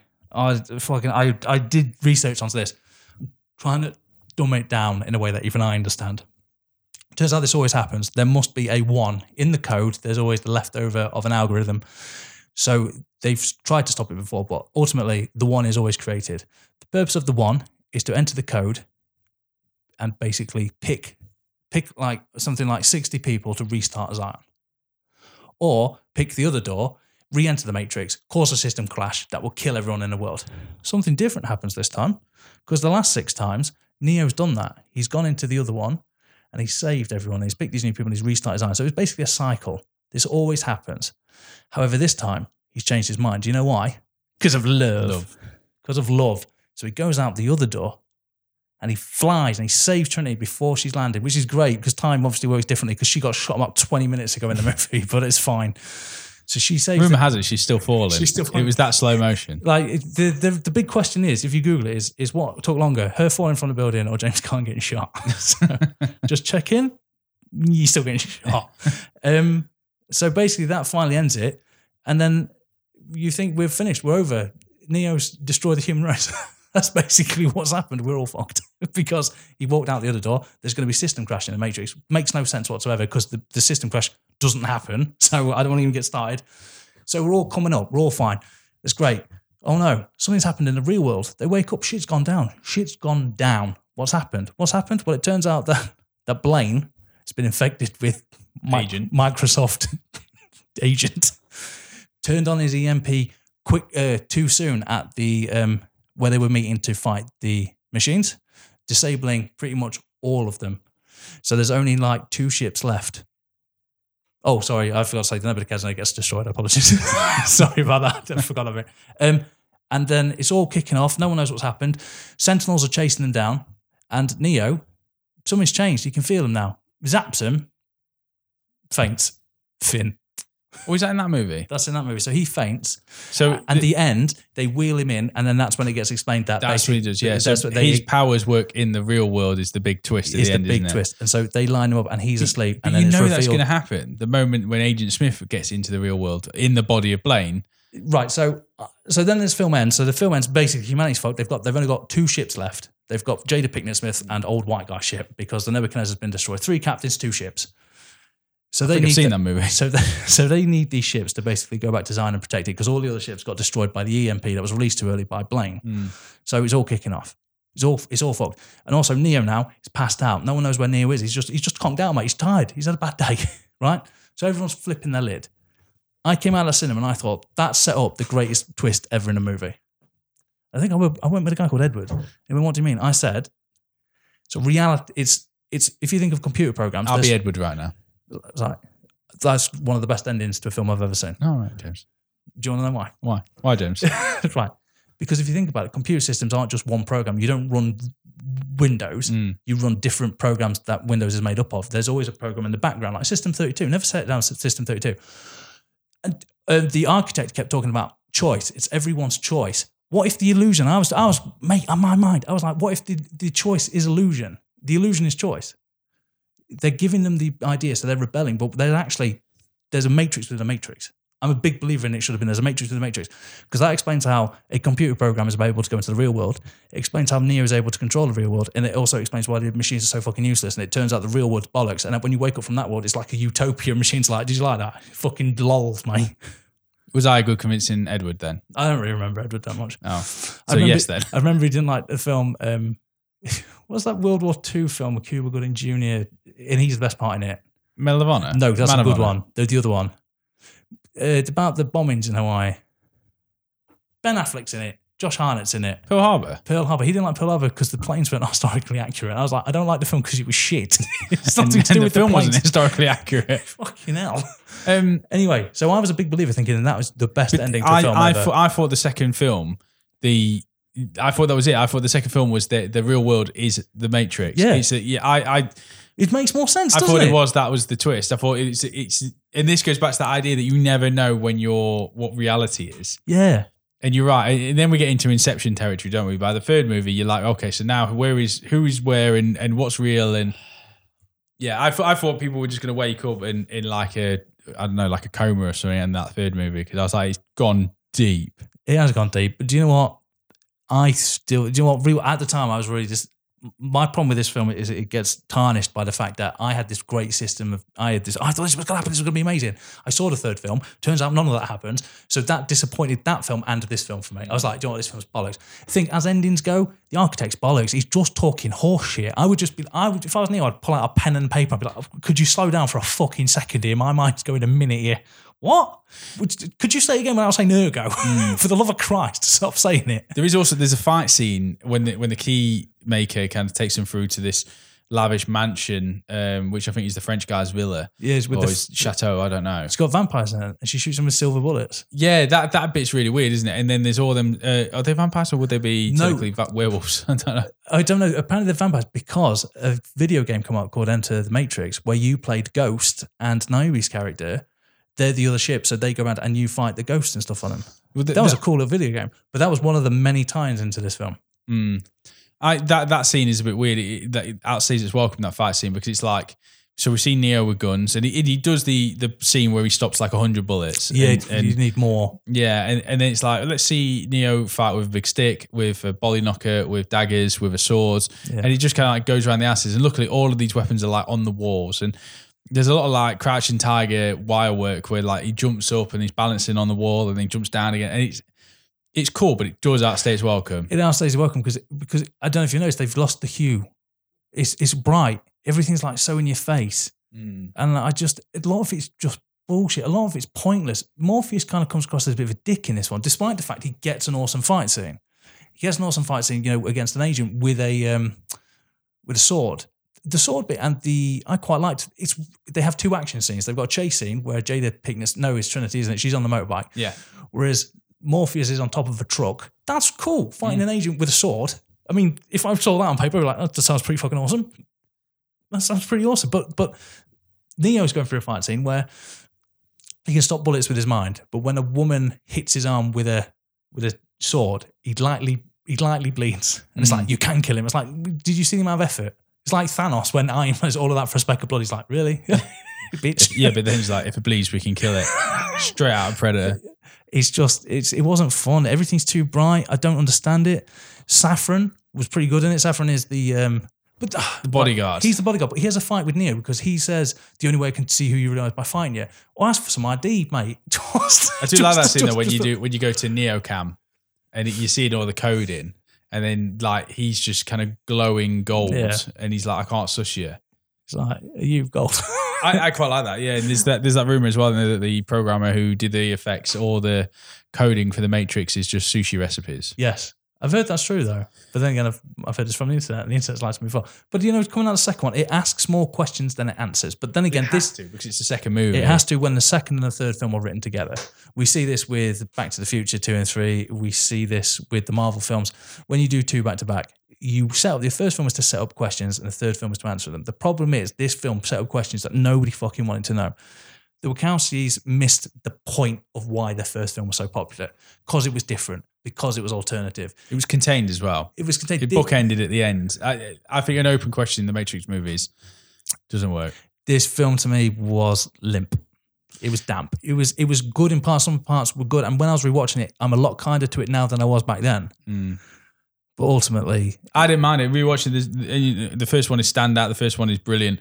Second one, I was like, yeah, it's okay. It's, it's, what it is okay. Yeah, that's a fine description. It is okay. It's it's average. Mm. Nothing about it. Sh- There was enough in there to tickle my pickle, James. oh yeah, yeah. As, as I said, I like I like the Wizard of Oz stuff. I like it getting to the man in the chair and being like, right, so what is this whole thing? And you know, they're talking in mystery, they're talking in rhyme or whatever it is. I, I quite like that as a as a trope. I get really frustrated when you don't get there and you're like, oh, set up that there was someone orchestrating all this and you don't get to see it. Um, like of Duty, yeah, like all them series building up, and you're like, build up some more because it's ending shit. the third movie has this then Oh. uh, this this immense pressure of. I mean, you left it on a. a, a um, You left it. you didn't say to be continued; it says to be concluded. Yeah. So you know you, you set up your audience at the end of the the uh, the second movie to say all the answers will be revealed in the next one. second one poisoned the well though because because all that hype for the second one there was not there for the third film like a year later it came out Mm. and i remember I went to the screening on I think the first day with edward again and do you know what there was no Edward's one there back, is he? He's Yeah, back, was. is he? yeah when i was i didn't know you in secondary school mate so leave me alone so we went to go to the cinema saw this disappointment mate you didn't hear about this film i think i think everyone they poisoned the well the matrix world was dead This is the best way to describe this movie. I watched it today, you can't and I can't really remember much of it. Well, that's good because if do you know, do you remember the characters like Morpheus that made you fall in love? Do you remember Trinity and Neo and how they they got you involved in the storyline and how you you wanted to see about them?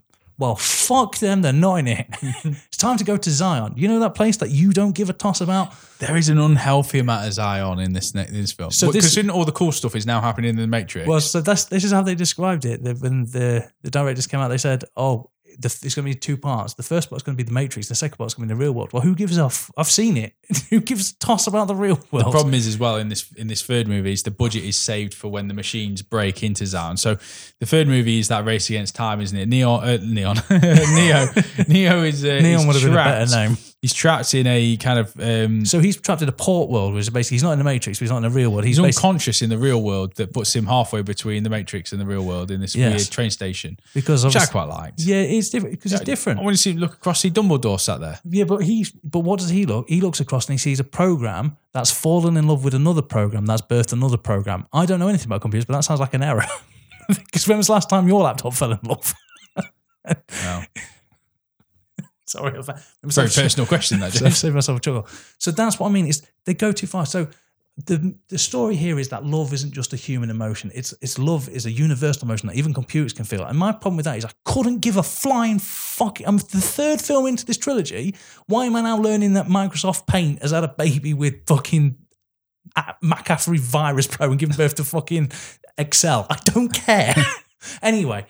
He's got no powers though, so that's weird. So you know, Neo's got powers in the real world now and the fake world, but in this little world, he's got no powers because the train state, the train, the train manager, conductor, looks like right fucking homeless prick. He beats the piss out of him. Yeah. Good. I'm glad real world Neo's got his powers now. That, that that that whole section of the movie is like we just need to put Neo somewhere so that we can tell the audience about Zion.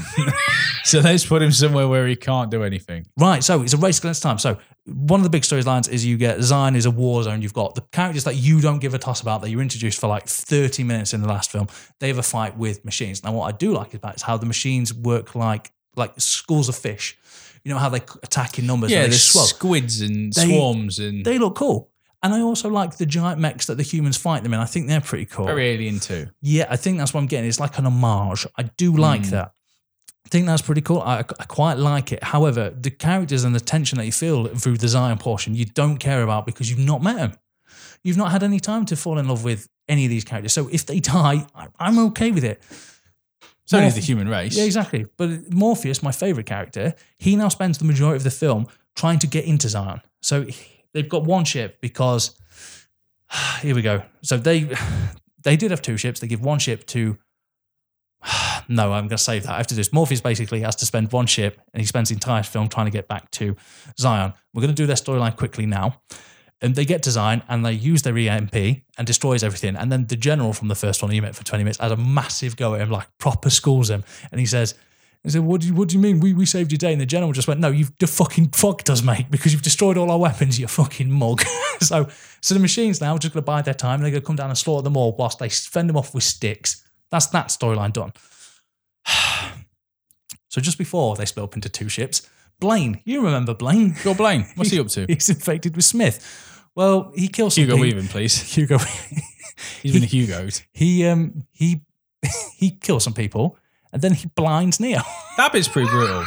It's brutal. If there was any, if there was any suggestion that like this is had themes of Event, Event Horizon because of Laurence Fishburne, the moment Yeah. when his eyes get blinded, I'm like, this is very fucking close to Event Horizon. Turns out though that when you blind Neo, all you do is aggravate him because he can still see. He can still see code, mate. He can still see code in the real world. Yeah. right. So he sees. So he doesn't see Blaine. He sees Agent Smith. Well, that's pretty cool. I quite like that. So he, Smith's no longer code, is it? Because he's becoming he's becoming an entity. Well, I don't. That goes into that other theory that if if the real world is the real world, why is Neo still seeing code? Which means that the real world is the Matrix. no, we'll get into it. All right. So now it's time to go back. Back to the Matrix, you know, that fun place. Although I'd like to point out this film starts with an okay action scene where Morpheus, they're trying to find out where Neo is, so they go see the French villain again. And this time they jump on the ceiling and there's mm. like a that's a pretty cool fight scene. I quite like it. Very short for the Matrix trilogy though. It's very short. It's almost as if they they want to save the action for the fight scene. It's like we can't have too much Well, they, action. they, they try to reignite the passion and magic of the first one because it mirrors the Neo scene when he's like, "I'm gonna need guns, Yeah. lots of guns," and he goes in and he starts shooting the place up, and like you think, how are you all this bad a shot? Like you just everyone is blowing up like stone pillars and no one is being shot. I mean, Stone Pillars are the MVP. this There's a, there's, a, there's a lot of like cartwheeling. It's amazing. I tell you what, if you're in the Matrix, man, you're in a gunfight, crack out a cartwheel because apparently it's the thing to do. It's a right fucking laugh. Yeah. But it, it, it mirrors that, and then Trinity does the the kick from the first movie, Yep. and you're like, oh, okay, yeah, we're playing on the themes of the first film. But don't worry, that's it. That, that's it. Don't worry, we're It's like a love letter. It's like right now, back to it. So um Neo's blind. It doesn't matter though. Just go over it. He just wears a bandage Don't need now. the eyes, mate, because he's he's the blind messiah. Let's get, we've got to throw a few more biblical references in there. And then it turns. So then he goes. You know, he's like, "Oh, can I have one of the ships?" And Captain White Man just says, "You fucking mental!" I was like, "The human race is about to die." And obviously, all being sane, they all agree. They go, "No, we need all the ships and all the guns we need." No, Niobe, Captain Naomi, Niobe, I think. Anyway, so she gives her ship up Mm. because the Oracle told her in the video game Enter the Matrix that at some point you will have to make a harsh decision and you'll need to support the one despite the fact you don't believe. So again, she's been very fucking cryptic. She should have gone. At some point, he's going to want your ship, and it's going to seem like a really fucking dumb idea. Do it because it. it'll save the human race. Just for laughs. Do it for the loss. Anyway, so. That's their storyline. So they take a ship and they go to the center of the Matrix because you know first of all they go to the source and now they go to the The or- fucking center. Jesus Christ! the, the Oracle should have been like, give him your ship. And then as it goes, just go, try not to get blind. He'll know what it means. Ah, anyway, so Trinity, she's uh she's driving the ship. Oh no, there's the Matrix has somehow seen it because they're above the sky level now, so they're on the surface, and and and the machines go, "Oh, I haven't seen one of them ships for, for about hundred billion years." Shoot it. So they shoot it. So to avoid them, because there's too many, and Neo can't use his powers to the full extent because it's a Matrix in the Matrix. No, no, it's not. But anyway, so they decide to hide from them by going above the clouds, and they see the sun. And oh, that's- yeah. that's nice. Unfortunately, as, as the rule states, what goes up must come down. Gravity. Gravity. We're all gravity's bitches, mate. So it, it, it basically goes up there for a little bit, comes down, smashes, mate, smashes straight into the center of the earth, like it's trying to impregnate it, mate. Boom, smash. Oh my god, they're all dying. But it's time to say goodbye to the second best character that, that has ever existed, and that's Trinity, because she's fucked, mate. Does have time to have a little goodbye, you know. Mm. She says goodbye, and there's this awesome scene. There's this awesome feeling that Neo doesn't know because he's blind. However, you've got eyes. We've seen them. we have actually seen you use them. You've seen your vision, so you must know. So Trinity dies. And what's left is for him to make his case towards the machine. So he goes up and he gets jacked in, but he goes to speak to a machine. Now I really don't like this scene. This is Wizards of Oz territory, isn't it? Yeah, You so- get to the center. So there's so there's a nanobite. I honestly don't know if it is the center, but, but the aliens go, "We're going to consume you now," hmm. and he goes, "Hang about." It's like no. Then the Matrix makes this. We'll call it the Matrix. The machines make this argument that you're just an error. You know, we'll rectify you like we've done in the past. Because remember, this isn't the first time they've dealt with the one Neo. It's been several times. So this one, they say we're just going to do the same. We're going to kill you. And he goes, hold on a minute. There is something different. This time you've got Smith. So Smith is actually not just a villain to the human race. Smith is a villain to the machines as well, because as it showed, he's copying people, and he's because he's free of their restraints. The Matrix can't contain him. He's basically the Millennium The. He's, Yeah. he's, he's, he's everywhere. He's going to destroy He's more the one at this point than Neo is. Yeah, exactly, because he can actually do something. so, He's got eyes. so, um, so then it's explained. Oh, sorry, earlier I did forget to mention this. I, I keep doing this because it's almost like this film is very forgettable. He does go to the Matrix for a little bit, and he sees the Oracle played by a different actress now uh, because of tragedy reasons. I think she does an admirable job. She's fine. You know, she's just a stopgap. This film is no one's favorite. you don't put in your a, a effort. You don't need to. Well, she says, "You're not the one. Uh, you're not the one." Just in reality, in, in the Matrix, you, you're the one. You're Jesus, basically. She tells me she informs him he's Jesus. so it's like, oh, that's lucky. You're Jesus. Go be Jesus now. So he goes and be Jesus. so that idea of Matrix in the Matrix, horseshit, absolute fucking fudunkum. As he's terrifying in it. It's just, it's just mm. poor writing. And then what my favourite scene in this terrible movie is then Agent Smith comes in and he throws the cookies and he goes, Why'd you bake them if you knew I was going to throw them? Because I'm on the, I'm on his side. Why is she wasting her time baking cookies if he's just going to smash him? I like that scene when he throws him in one of the other Agent Smiths, which Hugo Weaving would have filmed. So he would have filmed multiple bits. One of them just laughs, and you think he had a, he had a bit of fun there. He's like, "Look, I've done Stoic for so long. Have a little giggle." And during this time, he calls her mother and then he impregnates his hand in it. So Hugo's a Hugo's a, and then he like takes over the Oracle program. So then skip towards the end, Neo does a deal with the devil. He does a deal with the machine. He says, I'll fight for you, but then you must honor humanity. Mm, peace. So then you skip design, and the fish, uh, the fish, the machines are swimming around like fish. They've gone docile. And then they make this immediate connection where Morpheus and the little kid are like, Neo's fighting for us. Or they're just updating. it could have been it could have been loads of reasons why this is happening. um, and then it turns out that he travels to the Matrix and the Matrix has been completely wiped out. It no longer exists. It is nothing but Agent Smith. Luckily, we don't have Neo versus the entire world.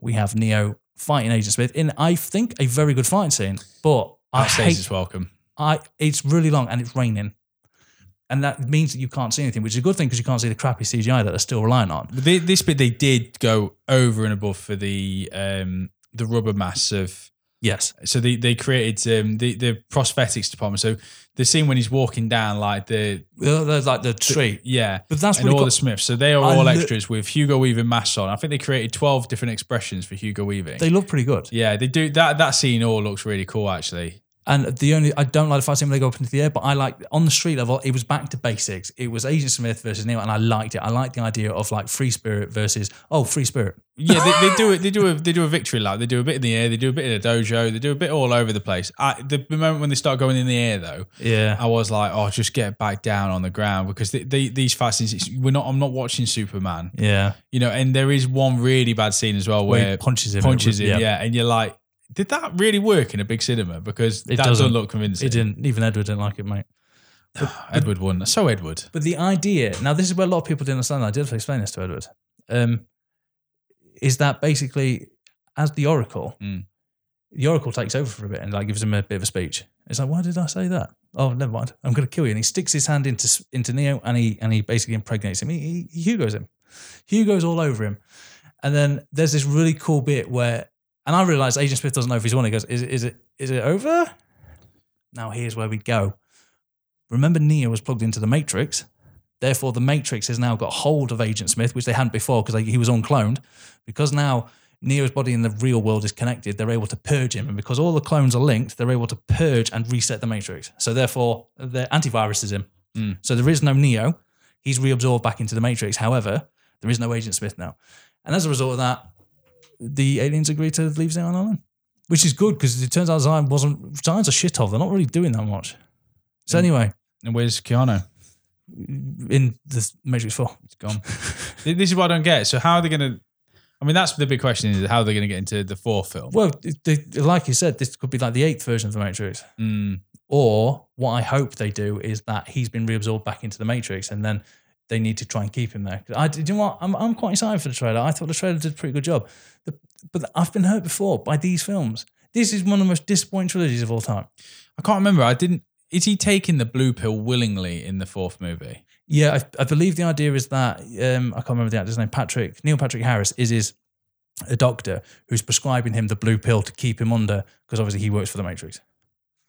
I like the idea if he was doing it himself because he realized he's so powerful that it would almost break the deal that with them knowing. Oh, that, I don't think he's supposed to know. I think Yeah. his memory's wiped. I don't know. The third one is terrible because, and the, the worst part about it They're like, well, the eighth one really does look like Jesus. Like- the other one had like short back and sides, looked very nineties. yeah, this one, This, Jesus. this one looks Jesus. There's no point trying to hide it now. But but this was disappointing. A lot of fans of their own ideas. They were like, well, they had sat through the second one. They were like, no, but it, it, would- it would work out, be good. And I was one of them. I was like, no, it's going to turn out good. It'll be great. I was wrong. Uh, they hurt me. That film, film was crap. I don't care about Zion. I don't give a toss about it. You can't throw something in at the third film and expect me to care about it. I, I think the fourth one is going to play on that in a, in in the Matrix, in the Matrix, in the Matrix. I think it, I think it's going to inception it. I think it And needs to. Audiences will be watching it, going, "Oh God, who's in what layer of The the, Matrix. Matrix. In the Matrix, in the Matrix. I, I think it's just going to be one of them. yeah. I think, or, or I think it'll be one of them where Neo's like so powerful, like he's created his own Matrix where he doesn't know he's in it, and they're like, "You got to wake up, Neo. You got to like save us. How Zion's been taken." How great would it be if the film opened, he takes the blue pill, and then it's a rom com with him and Trinity? He's Carrie-Anne Moss in it. yeah, she's she's returning. It's just um thingy that's not. Laurence That's Fishburne has. that's it. what's irritating me about it. Mm. Because how are they going to describe that? But but at the same time, the third film, you you forgot about it. The action scenes are okay. They they're very long, but there's less of them. Mm. There's not enough Agent Smith in it. Hugo Weaving is lacking, despite the fact that he plays like 99% members of the cast. He's lacking in it. But the biggest letdown is Morpheus, your charismatic leader, the man who has faith. His faith is shaken in this one because he's found out the Oracle is a program. He's not in it. He don't do anything. He just sits there and he's like, oh, bugger. I stand by the fact that with with visual effects in movies, you have to have those that take the leap, take the gamble, go for it, and will pave the way for other movies to get it right. And the, the Matrix did that. It, you know, like Spider Man Three, it doesn't age very well when you watch them fight scenes.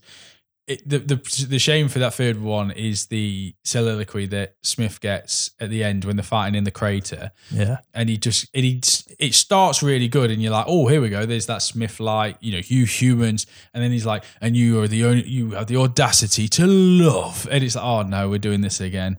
Only you're so ill that you would think love is a good idea. And you're like we, we, we get it. We get it. We get it. It's, it's the fifth element all over again. You don't like love. Despite the fact that those computer programs at the beginning, they liked love. they loved it It was it was poorly written. There's barely. Did you know what's really funny? Is I was watching. It's barely any dialogue. It's a lot of people just moping around. Now a lot of acting through eyes, and I'm not saying that Keanu Reeves is, is a great actor, but take away when he's in a silent scene, and then you cover half his face. You're not really giving the man a lot to work with. Hmm. so he just he stares there sullenly. But I'm guessing it's sullenly because he could have a smile on his face. I couldn't fucking tell. It's a bad film. Trinity dies with in a very unheroic way. She sees the sun. And we're supposed to think she's come she's come full circle from that when she did that gig. Well, she's seen the sun now, so she can fuck off and die. This is in that first movie she's like god i really want to see the sun The sun would be fucking awesome. i hope i get to see that before i die not this matrix sun that's all warm and good looking no i want to see the real sun It was um, how great would it be if they if they broke it and it was just a bloke up there who's like, no, no, get down. Just fucking go up there, they see the sun, and they just see William Shatner flying by. Yeah. It's my son, I licked it. it burnt. um, very disappointing film. Terrible trilogy. The second film spoilt by the third one. Yeah, they, they certainly get worse as they go along. First one is brilliant. I, the first one's vault worthy. Yeah, I'd agree. It, The- it was an act, it was the action film for for like 10, 20 years. Yeah, and, it, and it, I like. Do you know what? It's there's something really poetic about it coming out in 1999 as well. Like Yeah. going into the 2000s as a kind of Before the Millennium Book. yeah, Yeah, you figure like that. You know, that- what do we say? The last movie of the eighties was was Turner and Hooch, Turner and wasn't Hooch. it? Or was it That was Turner and Hooch. was it Turner and Hooch? Yeah, it came out like the twenty third of December, didn't it? Was it really? Yeah, that's what. But my basic research again, focusing on the internet. Was internet. it Turner and Hooch or was it the Stallone and Kurt Russell one?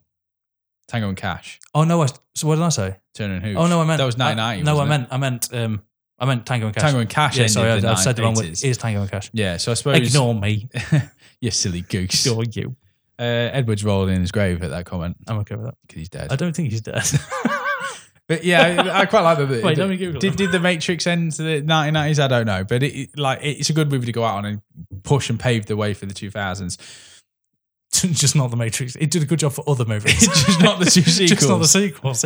It, it, created a landscape which Mm. other people were able to profit on. The biggest one being uh, John Wick. It's kind of got that action stylized difference. Mm. So weirdly, the best sequel to the Matrix is the John Wick franchise, Maybe that would explain it. Why Which is- while he's why he survived so many Which- fucking assassins. which is weird because it looks like from the trailer that um, the Matrix Four is the great sequel to the John Wick franchise. So there yeah, you go. and Bill and Ted. Forever they shall continue.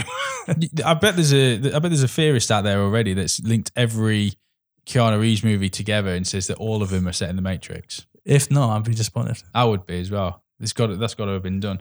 Um, yeah, Matrix One in the vault. The other ones, unfortunately, I- not the Pit because the Pit is the worst of the worst movies. I think maybe the third one. I'm not saying it should go in it, but I think a consideration because the It's- third one really destroyed films for me. For It's a while. rimming the bowl, but it's not going in. It's the stain on the toilet seat. Yeah, it's because it's got it has got some takeaway bits in it. It does end it. It was a hard job to set it up. Well, it did end it.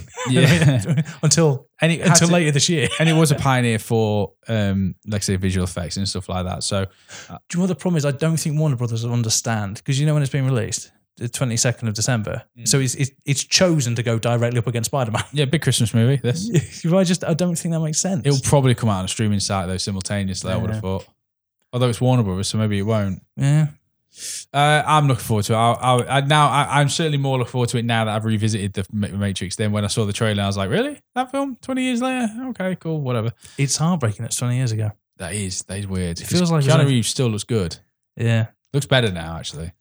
He's the only one that does. Everyone, everyone's feeling race, but then again, that's what time is. I remember reading a review for the trailer for Matrix 4 saying, "Oh, how dare Carrie Carrie-Anne Moss come back to it? She looks old." I was like, "What? Twenty years? What was she supposed to do?" I was like, Live in the Matrix. I was- I was like, I'd like to point out that fucking Keanu Reeves doesn't look better now. Is it fucking shut up? You how, how dare you be a woman in Hollywood? You absolute arsehole. Yeah, it's just people on the internet, mate.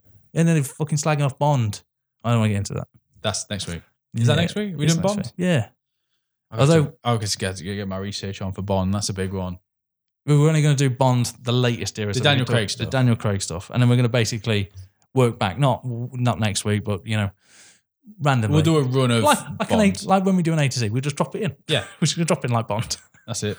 So this has been our show for this week. If you've downloaded this and you've enjoyed it, do subscribe because you'll get a new episode each and every week. Um, and also, if you can leave us a review, that'd be really great. Tell your friends, like, share, subscribe. That's great. So that is the Matrix in the vault next week. Daniel Craig's James Bond. Mmm. Signing off now. But don't see you later, good afternoon, good evening, good night. Goodbye.